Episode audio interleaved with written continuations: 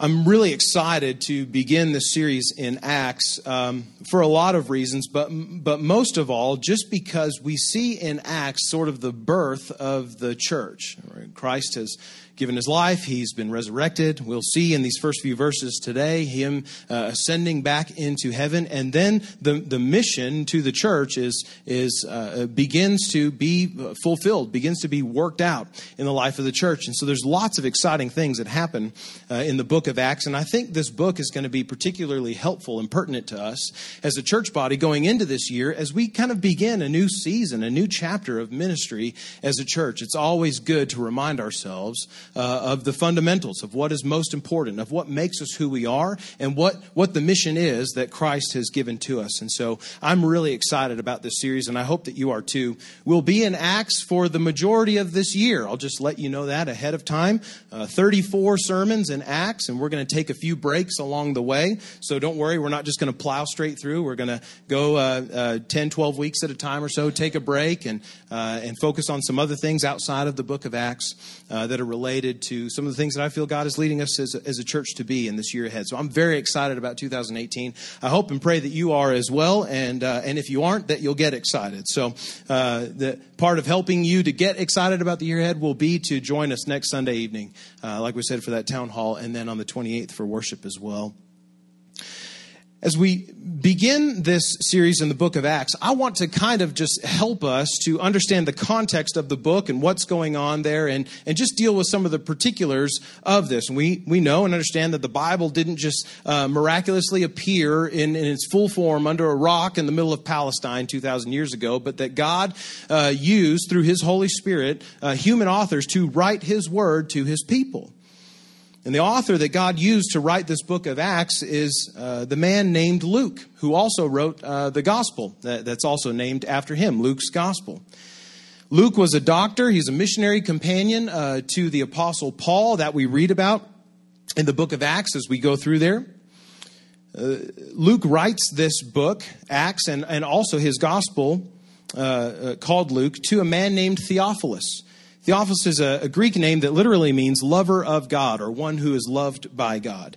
In Luke chapter 1 verse 3, Luke refers to Theophilus as most excellent, calls him most excellent Theophilus, indicating that this guy Theophilus is probably someone of means and status in the Roman Empire. He's got money, and quite likely Theophilus is Luke's patron. He's the one who's funding Luke's uh, historical work on Jesus and the, the, the early church. Luke is writing, Luke and Acts, his gospel, and, and, um, and this book of Acts, somewhere between the years uh, 62 and 64 AD, most likely. Uh, the reason we can um, kind of uh, uh, ferret out that he's, he's writing between 62 and 64 AD is because, one, he doesn't mention specifically the persecution of the Emperor Nero that begins in 64 65. That's a pretty big deal for the church when the Emperor Nero begins uh, sort of systematically persecuting Christians in the Roman Empire. The fact that Luke doesn't mention that uh, leads us to believe that, that the events of, of Acts are hap- or that he's writing Acts prior to 62, uh, 64 AD, sometime in that time. Also, an, another significant thing happened in Jerusalem in the year 70 AD, and that is that the temple was destroyed. Uh, Rome came in and, and totally destroyed the temple in Jerusalem. For someone writing a history of uh, either of the Hebrews or of the church, in, in the first century to not include uh, the, the destruction of the temple in 70 AD would be a major misstep of any historian writing after the fact. It would be like someone writing a history of the United States today in 2017 and, and failing to mention 9 11. Right? So, uh, so the fact that Luke doesn't mention the destruction of the temple leads us to believe that he was probably writing before 70 AD and it had not yet happened. As we look at Acts as a whole, if I were to just summarize these, this, this book, 28 chapters, in just a few sentences, I, I might would do it this way. We understand Acts is the second of Luke's two volume history of Jesus and the church. And in his gospel, Luke traces all the things that Jesus began to do and to teach until the day he was taken up. Uh, Luke lets us know that in Acts chapter 1, verses 1 and 2. We'll see in a moment. And in Acts, however, Luke is tracing the work of the apostles, Jesus' disciples. He's tracing the spread of the gospel in the Roman in Jerusalem and Judea and, and into the Roman Empire and the growth of the church as well. The book of Acts follows the spread of the gospel from these 11 remaining disciples of Jesus to Jerusalem, then to the Gentiles, then to Rome, and then to the known world through Paul. And we're going to see that happen as we work through this book together over the course of this year. There's sort of four major movements in the book of Acts. In chapters 1 through 7, we see the gospel of Jesus growing and expanding in Jerusalem. In chapters 8 through 12, the gospel begins to go outside of Jerusalem to the area of Judea and Samaria. From chapters 13 through 20, the narrative follows largely Paul and his missionary efforts. And there we see the gospel going to the ends of the earth. And then in the last seven or so chapters, uh, chapter 21 through 28, we see the gospel on its way to, to, to Rome itself, the capital of the empire, and expanding throughout the empire as a whole. This morning, we, we begin our uh, journey through Acts in Acts chapter 1, verses 1 through 11. Uh, sermon that I've titled, You Will Be My Witnesses, because it comes straight out of the text this morning, and that's sort of the point of this passage. And here we see Acts, the book of Acts, beginning with the risen and ascended Christ's promise of his continued ministry through his spirit empowered followers. Jesus' ministry is going to continue through his followers who he empowers with his spirit. Will you stand with me this morning as we read Acts chapter 1, verses 1 through 11. Luke, in the inspiration of the Holy Spirit, writes this In the first book, O Theophilus, I have dealt with all that Jesus began to do and teach until the day when he was taken up, after he had given commands through the Holy Spirit to the apostles whom he had chosen. He presented himself alive to them after his suffering by many proofs, appearing to them during 40 days, and speaking about the kingdom of God. And while staying with them, he ordered them not to depart from Jerusalem, but to wait for the promise of the Father, which he said, You heard from me. For John baptized with water, but you will be baptized with the Holy Spirit not many days from now. So when they had come together, they asked him, Lord, will you at this time restore the kingdom to Israel? And Jesus said to them, It is not for you to know the times or seasons that the Father has fixed by his own authority but you will receive power when the Holy Spirit has come upon you, and you will be my witnesses in Jerusalem and in all Judea and Samaria and to the ends of the earth. And when he had said these things, as they were looking on, he was lifted up. And a cloud took him out of their sight. And while they were gazing into heaven as he went, behold, two men stood by them in white robes and said, Men of Galilee, why do you stand looking into heaven? This Jesus who was taken up from you into heaven will come in the same way as you saw him go into heaven. God bless the reading of His Word and this series in Acts as we begin. You be seated. As we deal with the, just the first few verses of the book of Acts, we begin to see early on how it is we're to look at this book and read it and understand it as a, as a Christian, as a follower of Christ. As we read the book of Acts and as we go through it as a church together, the, the, the impetus is upon us to read this book like a missionary, to read Acts like a missionary. In reading Acts, like we are a missionary, like we are one sent uh, with the gospel of Jesus, we look first at the purpose of this book. This we see in verses 1 through 3, right? Where here Luke picks up in this second volume of his history from where his gospel left off. And in this volume of Luke's history, he's summarizing where he concluded with his gospel, with all that Jesus began to do and to teach until he was taken up after he'd given commands through the Holy Spirit to his disciples. Jesus has been appearing in his resurrected form for some 40 days to his disciples, teaching them about the kingdom. I've heard one pastor say, Can you imagine what sort of Bible conference that would have been? Like, you have Jesus risen from the dead in your presence, appearing and going away and appearing and going away over a course of 40, uh, 40 days, teaching you about stuff. Like, that's just, like, man, that would be awesome. I'd sign up for that conference. The purpose of Acts is to pick up where Luke left off in his gospel, but, but there's a shift in the focus, right? Now, now we're not looking so much at Jesus' ministry himself, but Jesus' ministry continued in the lives of his apostles. In reading like a missionary, we see the purpose of Acts, but we also see the mission of Acts, the mission that is played out and is, and is um, pursued throughout the course of this book that we have in verse 8 of chapter 1, right? Where Jesus says, You will receive power when the Holy Spirit has come upon you, and you'll be my witnesses in Jerusalem and Judea and Samaria and even to the end of the earth. The mission of the church is the focus of the book of Acts. The church, the disciples, being witnesses to all the earth is the mission of Acts, and it's the mission for the church even today. So, as we seek to read as a missionary, read Acts like a missionary, seeing the purpose of the book, seeing the mission that's on, on display, and, and that it applies to us as well, we also read Acts looking for and looking at and learning from the catalyst for the mission.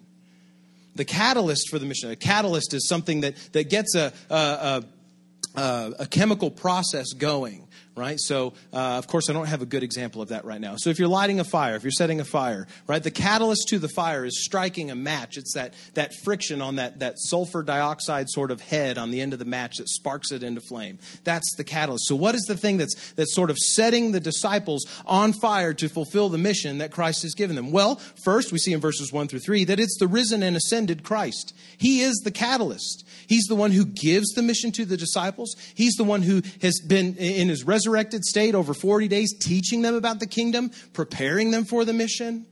He's the one who spent three plus years with them uh, during his earthly ministry, preparing them for the mission that he would give them. But he's not the only catalyst. There's a second catalyst, if you will, to the mission, and that is the, the Father promised Holy Spirit right? The Holy Spirit, which is promised by God the Father. In verses 4 and 5, we saw this. While staying with them, Jesus ordered them not to depart from Jerusalem, but to wait for the promise of the Father, which he said, You heard from me. John baptized with water, but you'll be baptized with the Holy Spirit not many days from now. Jesus promises the Holy Spirit who will come upon his disciples to help them on mission. But the Holy Spirit doesn't come of his own accord. He comes from the Father. He comes from God the Father, promised by God the Father, which we saw in some part last week as we rounded out our series in Christmas and the covenants, looking at the new covenant where God promises to put his Spirit in the hearts of his people. That's the promise that Jesus is referring to here and speaking about the Holy Spirit. So when we come to the book of Acts and we prepare to read it and to learn from it, to apply it from our lives, it helps us to read Acts like a missionary. As we read like a missionary, we must read Acts so as to see the power and the patterns and the personalities that God uses to expand his kingdom. The power that God will use to expand his kingdom will be in the Holy Spirit and in his, in his word preached and proclaimed. The patterns we'll see in, in patterns of like Peter and Paul and the way that they preach the gospel in different places they go. And the personalities, the kinds of people that God uses, like Peter and Paul and James and Stephen and many others that, that we otherwise might not expect to be the kind of people that God would want to use to expand his kingdom, but yet he does anyway. So as we read Acts, we read it like a missionary so that we can see the power, the patterns, the personalities that God uses to expand his kingdom. Reading like a missionary uh, requires us to read the book of Acts a little bit differently than we read like maybe Paul's letter to the Romans. It would be the difference between reading uh, the U.S. Constitution and reading a biography of Thomas Jefferson. No, Thomas Jefferson was influential in the writing of the Constitution and, and uh, Declaration of Independence, and uh, influential in the founding of this country. Reading those documents that he helped to influence to write, or that he wrote himself, uh, reading particular, in particular the Constitution, we read there the law. We read instructions for how the, the, the country is to be governed and how it's supposed to run. But if we read a biography of Jefferson, we don't read a, a, a, life of Jefferson so as to learn how we ought to live, but we read it to learn from his life, from the, the context of the, the world in which he lived and how those different things played into and, and influenced the decisions that he made and the things that he wrote and the relationships that, we, that, that he had, right? So you see the difference between how we read different kind of what we would call genres of literature uh, today. That applies to the Bible as well. We might read a letter uh, like Paul to the Romans with uh, like we would read the constitution right? He's giving uh, clear doctrinal statements about what the church must do and must believe and what is most important about the gospel. And we get some of that in acts but largely acts is telling a story it's telling a history of, of things that have gone on. And so we don't always learn necessarily directly from teaching in acts although that happens at times but we learn more from the patterns and the personalities and the things that god is doing in there. So we read like a missionary, seeking to grow, seeking to learn, seeking to grow in closeness to Christ, closeness with God and His will as we work through Acts and as we seek to fulfill the mission as well. We don't just read like a missionary, but as, as we begin to apply the, the text of Acts 1 1 through 11 to our lives today, we see in verses 4 and 5 the importance of waiting on the Lord. We need to wait on the Lord. Right? Jesus appears. That Luke begins this uh, this volume of his history uh, with Luke or with Jesus, excuse me, appearing to his disciples, preaching to them, teaching them uh, over the course of forty days. And then in verses four and five, we read this. Right, while staying with them, Jesus ordered them not to depart from Jerusalem, but to wait for the promise, to wait for the promise of the Father, which He said, "You heard from me." For John baptized with water, you'll soon be baptized with the Holy Spirit not many days from now. Jesus has just spent 40, well, three years plus 40 days now in his resurrected state teaching the disciples about what it is that they're to do. And now he tells them, after he's been raised from the dead and about to ascend into heaven, he says, Wait. I've taught you all this stuff, but now just sit and wait a minute. Wait for the promise of the Father. Go back to Jerusalem and just wait. Be patient. Jesus, during the, the final days of, of, of, this, his resurrected state, has instructed the disciples not to leave the place where they were staying, the city where he was crucified, but to wait for the Holy Spirit to come from God. Reminds us of Luke chapter 24, verse 49, where Jesus says to his disciples, Behold, I am sending the promise of my Father upon you, but stay in the city until you are clothed with power from on high. Jesus says when the Holy Spirit comes, when the promise of the Father comes, he will baptize you. You'll be baptized with the Holy Spirit. That word baptize in the Greek just literally means to be immersed. And so what we did with Henry this morning, we, we baptized him. We immersed him all the way in water. Jesus saying you'll be immersed in the Holy Spirit. And John the Baptist, the forerunner to Jesus, the one who's preparing the way prior to Jesus' uh, earthly ministry, in Matthew chapter 3, verse 11, John the Baptist said this I baptize you with water for repentance, but he who is coming after me is mightier than I, whose sandals I am not worthy to carry. He will baptize you with the Holy Spirit and with fire. This baptism of the Holy Spirit is an image then of the way that the Holy Spirit of God will fall on and envelop and dwell in the hearts of the apostles and the disciples. Every follower of Jesus from the moment of his falling at Pentecost in Acts chapter 2, which we'll see in a couple of weeks, until the present day. Believer, once you, Christian, once you trusted Christ as Savior, as Lord, you received the promise of the Holy Spirit. You were baptized by the Holy Spirit. He came and made his home in your heart. This is a fulfillment of the promise of Ezekiel chapter 36, verses 24 and following, right? We saw this last week that God would put his spirit in the hearts of his people. All of that is coming to pass here in Acts. And Jesus is saying you need to wait for that to happen before you do anything. Waiting is important. It is important to wait sometimes, to be patient, to not forge on in our own strength and in our own power. Jesus' command to the disciples to wait in Jerusalem, I think, tells us at least two things. First, the disciples and the church after them, right? We who are also disciples, followers of Jesus, the church are not personally capable of fulfilling the Great Commission on their own. They needed then, and we need now, divine intervention and help. Jesus has given to the church a mission that only they can fulfill in his power. If it was something that they could do without him, there's no need for Christ to ever come in the first place. So he says, wait, wait for the promise of the Holy Spirit. Secondly, obedience to Christ, even in little things like timing and waiting for God to reveal something, God to give us clear direction, is absolutely critical when embarking on kingdom tasks. We cannot hope to fulfill the Great Commission or, or to honor God in, in our efforts at ministry if we're not waiting on His timing and on His leadership in those things. He's given us a mission that we can't fulfill without His power in us to get it done. And so we also need to just learn to be obedient and sometimes just wait.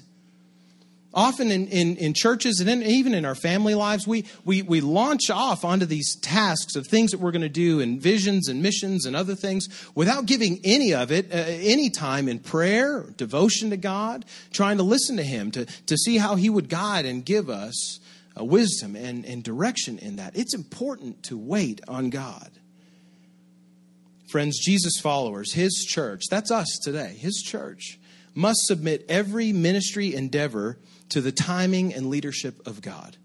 Everything we seek to whether it's children or college students, whether it's youth or senior adults, whether it's the, the series we're preaching through on a Sunday morning or our Sunday school curriculum, all of those things need to be submitted to the timing and to the leadership of God. We need to ask Him for wisdom and help in those things. And so let us not rush off into things that, that are good but maybe not godly, good but maybe not God ordained for our church.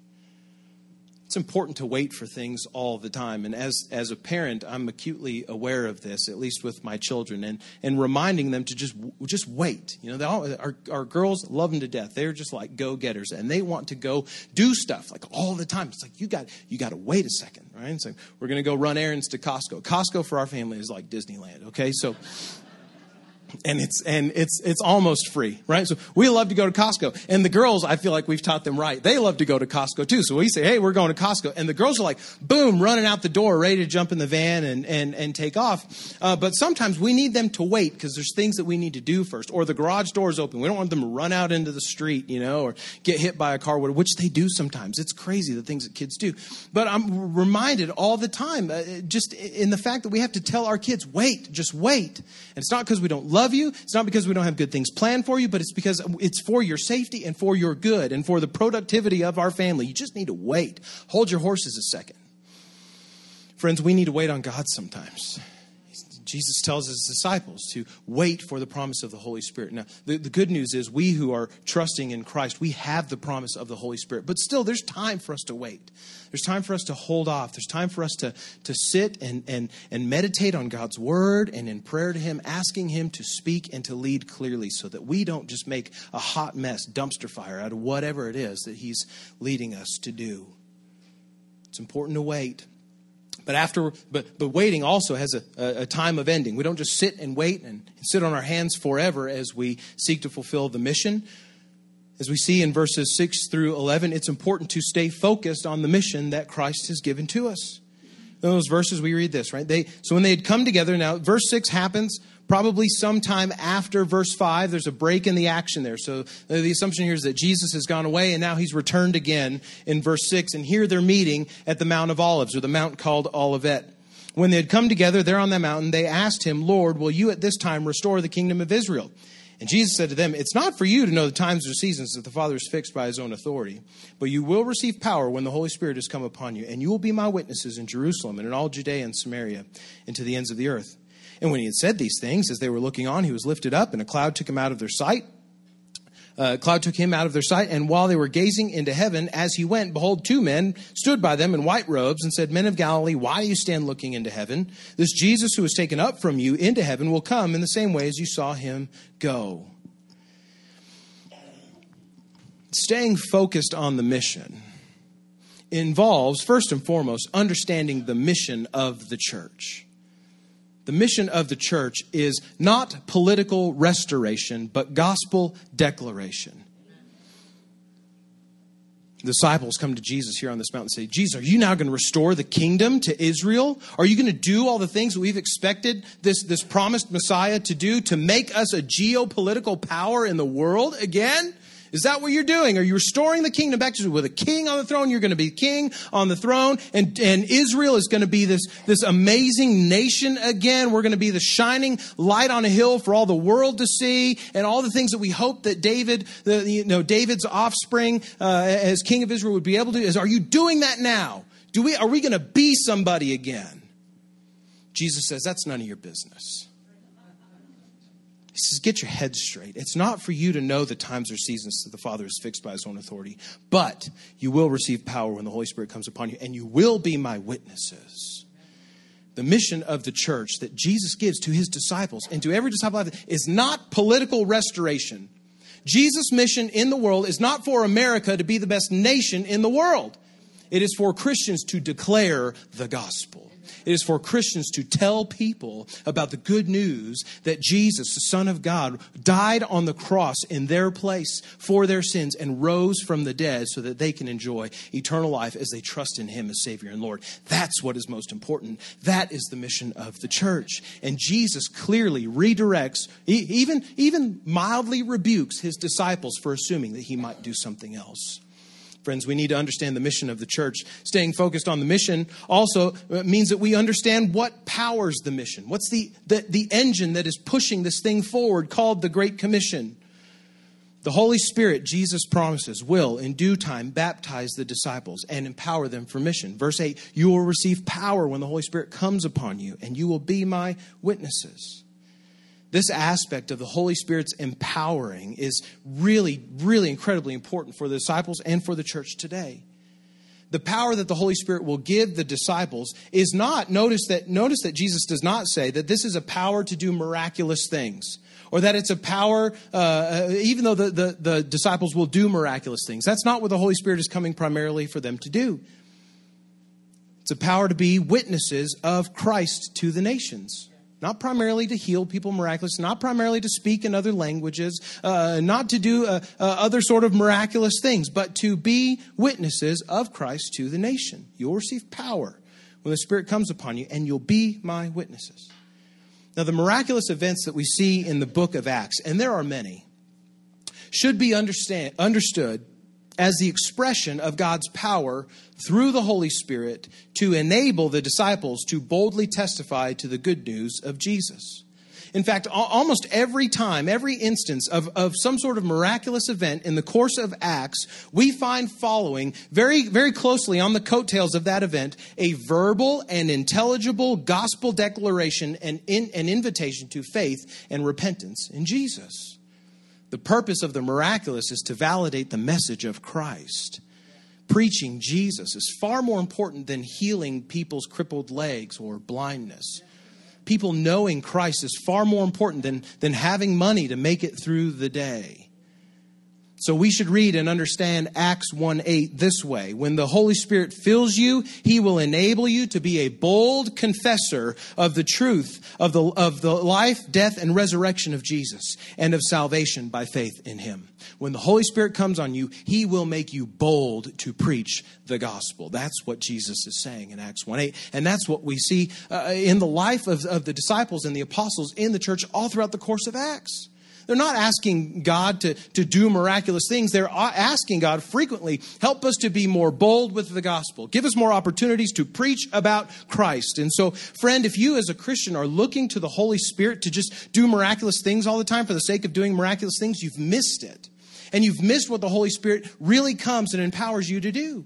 He doesn't empower you to miraculously heal people on the side of the road. He comes to empower you to boldly proclaim the gospel everywhere you go. To be filled with the Spirit is to be empowered to boldly go where no one has gone before to share the gospel. There's a Star Trek joke in there. To be filled with the Spirit is to stand before kings and emperors with the sword at your neck and still proclaim Christ and Him crucified. To be filled with the Spirit is to have an unshakable determination to tell people about Jesus and how they can be right with the Father by trusting in the Son. Unfortunately, in the course of maybe the last century or so, many Christians have understood the relationship of God the Father, the Son, and the Spirit. Uh, they, have understood it wrongly. They've mis- misunderstood how they work in the life of the believer. Very often we think of God the Father as this sort of far away, uh, you know, distant person of God who's angry about our sin, and so He sends us Jesus to kind of fix things and and kind of you know uh, uh, quell that tension a little bit and and fix things up a little bit for us so that things aren't quite so bad. And then Jesus sends the Holy Spirit, and now all we do is we just we live life in the Spirit. We always we just look to the Spirit and we just follow the whim of the Spirit and the leadership of the Spirit. Friends, that's not how God works in Scripture the Spirit, the Holy Spirit, is given by God and Christ the Son to empower his disciples and to draw them near to Christ, to win us to Jesus, to help us to walk with him. And then once we come to Jesus and faith in Jesus, we're then united uh, by faith to Jesus and made right with the Father. So God the Father's not this far away, distant, uh, angry God with a long white beard in the sky who's just mad about your sin and just wants to smite you. No, God the Father, He is angry about our sin. He does judge our sin, and rightfully so, He's just, but He also loves us. And He loves us to the extent that He sent His Son Jesus to make the only sacrifice that could be made for our sins. And as Jesus is raised from the dead, He ensures our eternal life. And as He ascends into heaven, He's able to then send the Holy Spirit to indwell the hearts of believers, to draw them nearer to Christ and in their relationship with God. Do you see how the, the, the Trinity, all three persons of, the, of God, are working together? Together there and for our good.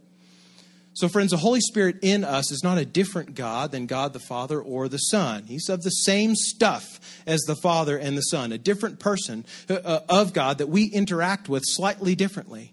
but the Holy Spirit leads us and leads others to Jesus, and Jesus leads us to the Father. So don't get that whole thing backwards. Understand that the gift of the Spirit is in us to help us to walk in closeness with Christ and to grow closer to the Father. Understand what powers the mission. It, it is the Holy Spirit in the hearts of those who love Christ and have been made right with God by their faith in Him. And then, third and finally, we see from verses 9 through 11 that you've got to, the disciples have to, and we do as well, get your eyes on the object of the mission. Get your eyes on the task of the mission. Here in verses 9 through 11, we read Jesus ascending uh, back into heaven in front of the disciples. Right? He, he goes up in a cloud and he's taken out of their sight, and all of the disciples are just standing there like, right? Just wide eyed, jaws on the floor. What is happening? and they're staring into heaven. The, the word that is, is used means gazing intently into heaven. It's a very human moment at the outset of Acts for us or where many other uh, attempted histories of supernatural events might would seek to display the heroes or the characters of those events in, in particularly uh, um, just in a really good light as unflinching and totally faithful and devoted astute observers of the of the will of the gods. Luke does not do that. Luke paints he portrays the disciples as they are he highlights and points out these moments in the lives of the disciples where they do what ordinary people would do in the presence of extraordinary events.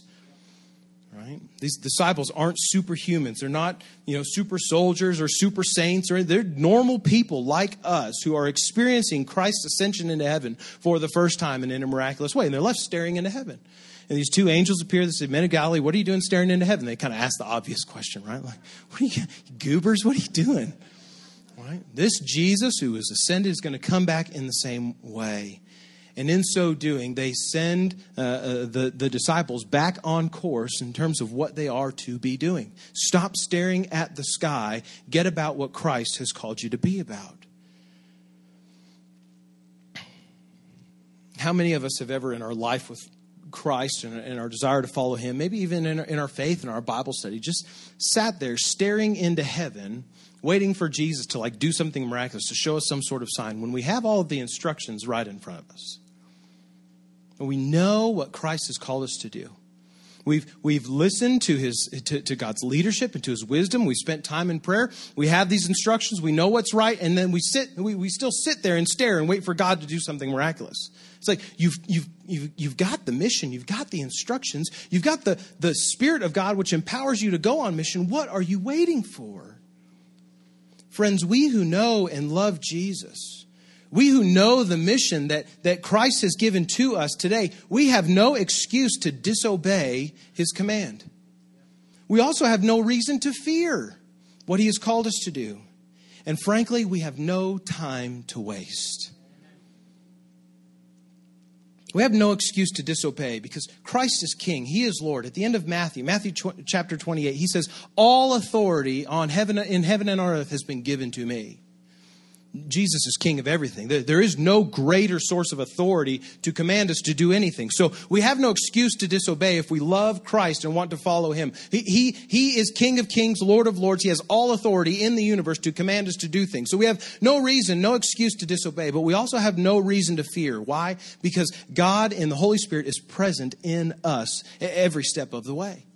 We're going to see that in the course of this book as, as the disciples will routinely as Luke will say, being filled with the Holy Spirit, will proclaim boldly, even in the face of death, the truth of Jesus Christ, Him crucified and resurrected. We have no reason to fear because there's no one who can do anything to our soul, nothing, no one who can separate us from God, we who trust in Christ. There's no reason to fear. And friends, there's no time to waste.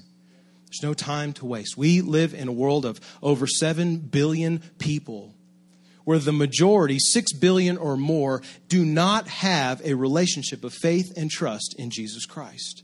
And apart from a relationship with Him, they are dying and going to spend an eternity separated from God in hell. Friends, there is no time to waste on mission. We have the king. We have his orders. We have his promised power to enable us to do this thing. And there's no time to spend doing anything else or anything better than fulfilling this mission.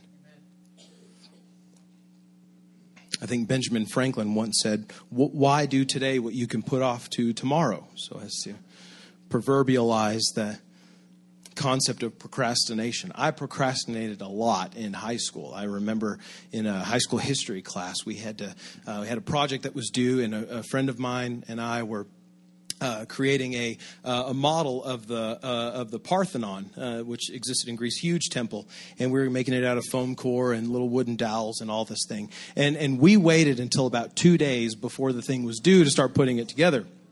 This is going to be a big model.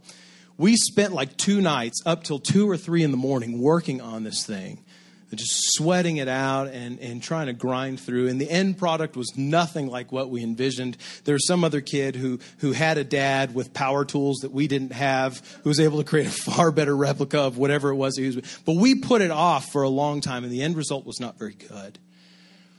Guys, if we know that it's not good, that it's not right to procrastinate in small, non urgent matters, how much more will God hold us accountable for procrastinating in the most urgent thing in the universe, which is to proclaim the gospel, the good news of Christ to those who need to hear it?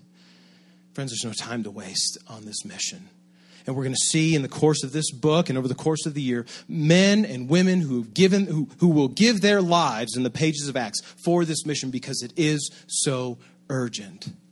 May God fill our hearts with the urgency that he filled the disciples with for the fulfillment of the Great Commission. May he do that in our church this year. And may we see the fruit of God's empowering us on mission and our desire to be obedient to the King as we take the gospel to our neighbors and to the nations in 2018. Let's pray.